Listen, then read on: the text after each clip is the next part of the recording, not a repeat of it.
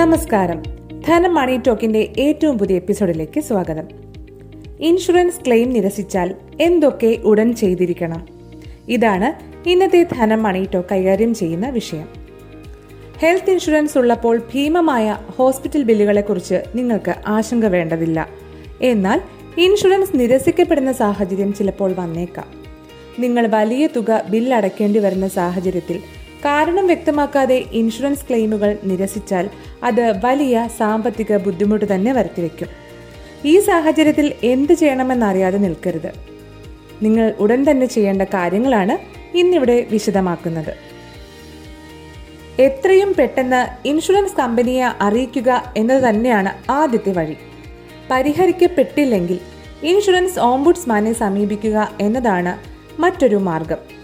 ഇൻഷുറൻസുകളുമായി ബന്ധപ്പെട്ട ഉപയോക്താക്കളുടെ പരാതികൾ പരിഗണിക്കുന്നതിനും തീർപ്പാക്കുന്നതിനും insurance regulatory and development authority of India അഥവാ IRDAI തന്നെ നേരിട്ട് ഏർപ്പെടുത്തിയിട്ടുള്ള അന്വേഷണ സമിതിയായി ഇൻഷുറൻസ് ഓംബുഡ്സ്മാനെ കണക്കാക്കാം. പരാതികൾ കോടതിക്ക് പുറത്ത് കുറഞ്ഞ സമയത്തിൽ കുറഞ്ഞ ചെലവോടെ സാധാരണക്കാർക്കും എളുപ്പത്തിൽ പരിഹരിക്കാൻ ഓംബുഡ്സ്മാൻ സഹായിക്കും.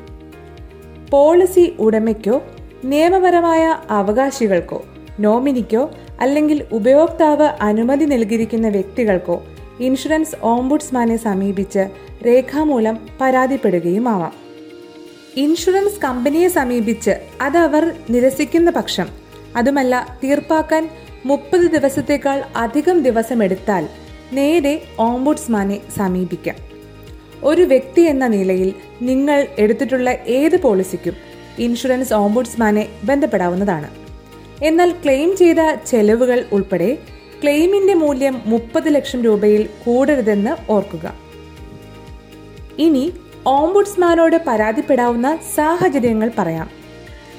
IRDAI ആക്ട് 1999 പ്രകാരം നിർദ്ദേശിച്ചിരിക്കുന്ന സമയത്തിനപ്പുറം ക്ലെയിമുകൾ തീർപ്പാക്കുന്നതിൽ കാലതാമസം നേരിടുമ്പോഴാണ് ഒന്നാമത്തെ സാഹചര്യം.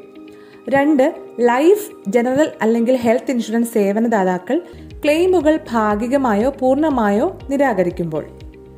മറ്റൊന്ന്, ഇൻഷുറൻസ് പോളിസിയുടെ അടിസ്ഥാനത്തിൽ അടച്ചതോ അടയ്ക്കേണ്ടതോ ആയ പ്രീമിയം സംബന്ധിച്ച എന്തെങ്കിലും തർക്കം നേരിടുമ്പോൾ. ഇനിയൊരു സാഹചര്യം എന്ന് പറയുന്നത് പോളിസി രേഖകളിലോ പോളിസി കരാറിലോ പോളിസി നിബന്ധനകളും വ്യവസ്ഥകളും തെറ്റായി അവതരിപ്പിക്കുന്ന പക്ഷം നിങ്ങൾക്ക് ക്ലെയിമുമായി ബന്ധപ്പെട്ട പോളിസികളിൽ തർക്കം നേരിടുമ്പോഴും ഓംബുഡ്സ്മാനെ സമീപിക്കാം. മറ്റൊരു സാഹചര്യം പോളിസി സേവനവുമായി ബന്ധപ്പെട്ടതാണ്. ഇൻഷുറൻസ് സേവനദാതാക്കൾ, ഏജന്റുമാർ, ഇടനിലക്കാർ എന്നിവർക്കെതിരെ പരാതികളുണ്ടെങ്കിലും നിങ്ങൾക്ക് അപേക്ഷ സമർപ്പിക്കാം.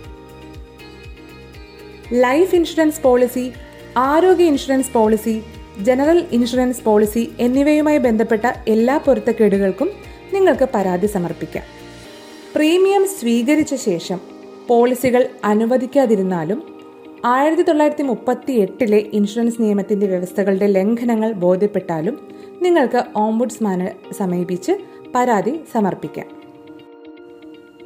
ഇൻഷുറൻസ് നിരസിക്കപ്പെടുമ്പോൾ ആ സാഹചര്യത്തെ എങ്ങനെ കൈകാര്യം ചെയ്യണമെന്നും ഒരു ഓംബുഡ്സ്മാനെ എങ്ങനെയൊക്കെ സമീപിക്കണമെന്നും നമ്മൾ ഇന്നത്തെ പോഡ്കാസ്റ്റിലൂടെ കേട്ടു.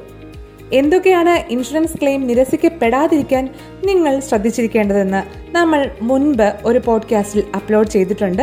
തീർച്ചയായും ആ ലിങ്ക് കൂടെ കേൾക്കുക. ഇന്നത്തെ പോഡ്കാസ്റ്റിനെ കുറിച്ചുള്ള നിങ്ങളുടെ വിലപ്പെട്ട അഭിപ്രായങ്ങൾ ഞങ്ങളെ അറിയിക്കുക. ഷെയർ ചെയ്യാനും മറക്കരുത്. This is Rakhi Parvathy signing off. നന്ദി.